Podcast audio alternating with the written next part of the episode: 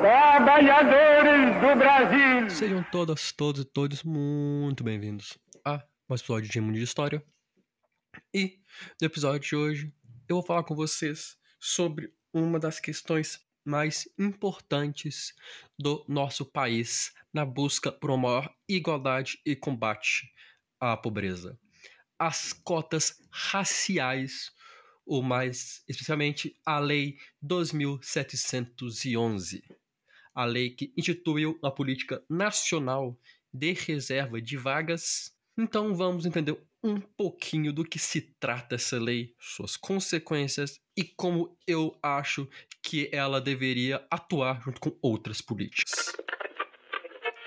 A ideia de cota racial já existia no Brasil desde 2004, porém apenas na famosa e prestigiada Universidade de Brasília, a UNB, e elas se tornaram oficialmente um programa, se tornaram oficialmente lei em agosto de 2012, durante o mandato da presidente Dilma Rousseff, por meio da, da Lei 2711, que determinou que 50% das vagas em universidades federais e institutos federais passariam a ser reservadas para pessoas que estudaram o seu ensino médio em escolas públicas. E essas vagas reservadas seriam então preenchidas por candidatos ao ensino superior que tivesse uma renda de até um salário mínimo e meio ou que fossem autodeclarados pretos, pardos ou indígenas. Em 2021, a lei sofreu uma pequena alteração e as pessoas com deficiência, PCDs, passaram também a fazer, fazer parte do grupo de pessoas que podem usufruir de cotas. Por que, que isso é fantástico e essencial? No Brasil de 2021, ou seja, estamos falando um Brasil que passou por muitas melhorias, 34% da população preta e 37% da população parda viviam na linha da pobreza taxas que são quase o dobro das pessoas brancas na linha da pobreza. Fruto de 300 anos, na verdade, um pouco mais de 300 anos de escravidão e, após a abolição, da ausência de políticas de inclusão a essas pessoas marginalizadas. No Brasil, um diploma do ensino superior, ou seja, ser formado, ter uma graduação, aumenta em 180% o salário de uma pessoa. É aí que as cotas entram como uma ferramenta fantástica. Se a pobreza é maior em grupos de pessoas pardas e pretas, especificamente do grupo que eu quero falar agora, dar a essas pessoas um diploma de ensino superior em qualquer área, humanas, biológicas, médicas, exatas, não importa a área, mas dar às pessoas acesso e uma formação no ensino superior é permitir que a qualidade de vida dessas pessoas melhore. E, portanto, combater a pobreza e a desigualdade, que são provavelmente dois dos maiores problemas do nosso país. Nas palavras do então do então ministro da Educação Henrique Paim, não implica um atendimento diferenciado para quem tem o registro da desigualdade, mas garante o acesso nas mesmas condições daqueles que não passam por esse processo.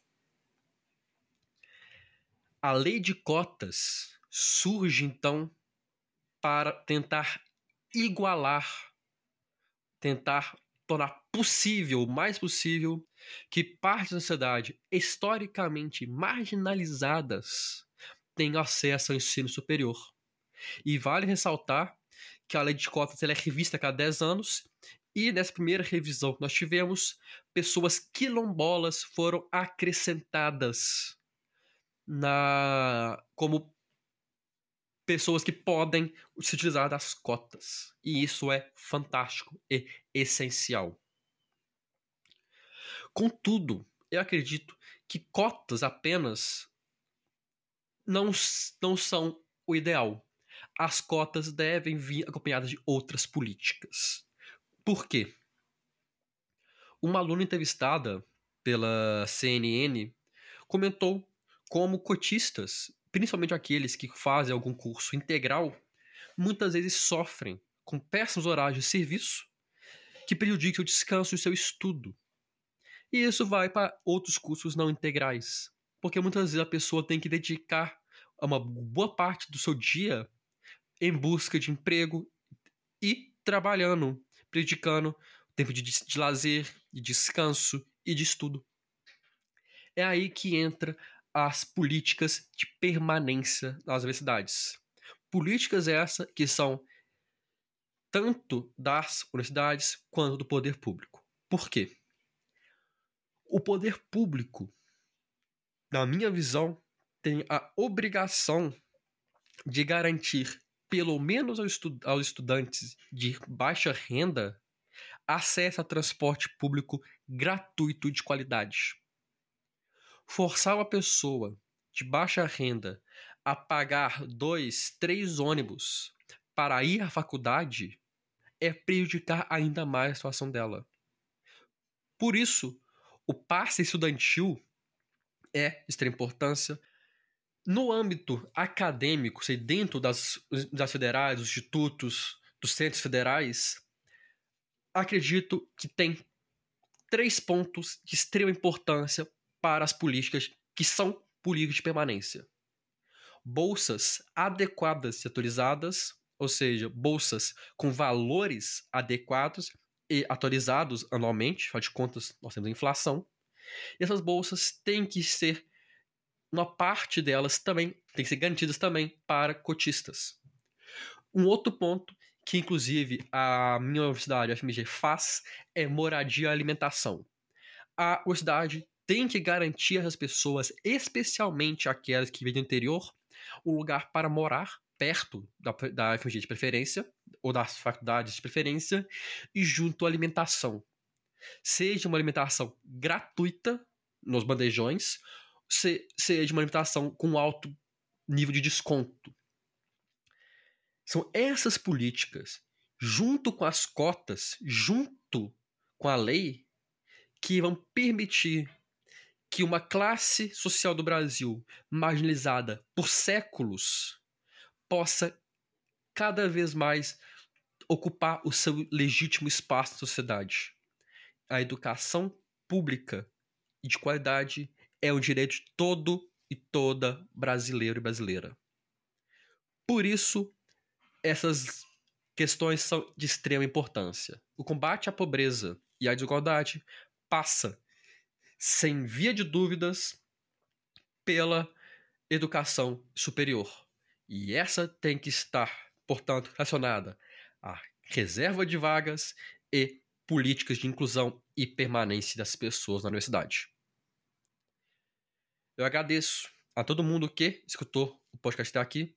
Espero que tenha sido um tema interessante e que tenha conseguido entender um pouco mais. Um tema polêmico, inclusive, mas de extrema importância e que deve ser defendido e mantido no nosso país. Eu agradeço também, em especial, ao Felipe, vulgo Dom Ratão, que financia o podcast. Se você tem interesse de fazer o mesmo e condições, você pode fazer isso por meio do Catarse ou pelo Pix. Os dados estão lá no nosso Instagram, arroba Mundo de História. Aproveite e nos siga também as outras redes sociais. Agradeço também a Gabriela Santana, uma grande amiga, que me ajudou a pensar um pouco o roteiro desse episódio. Você também pode nos ajudar muito compartilhando esse episódio com seus amigos, familiares, companheiros, companheiras, vizinhos, colegas. Que todo mundo, quanto mais pessoas escutarem e entenderem esse tema melhor para o país e também ajuda o podcast. No mais, espero que tenham gostado e vejo todos vocês no nosso próximo episódio. Um abraço e até lá.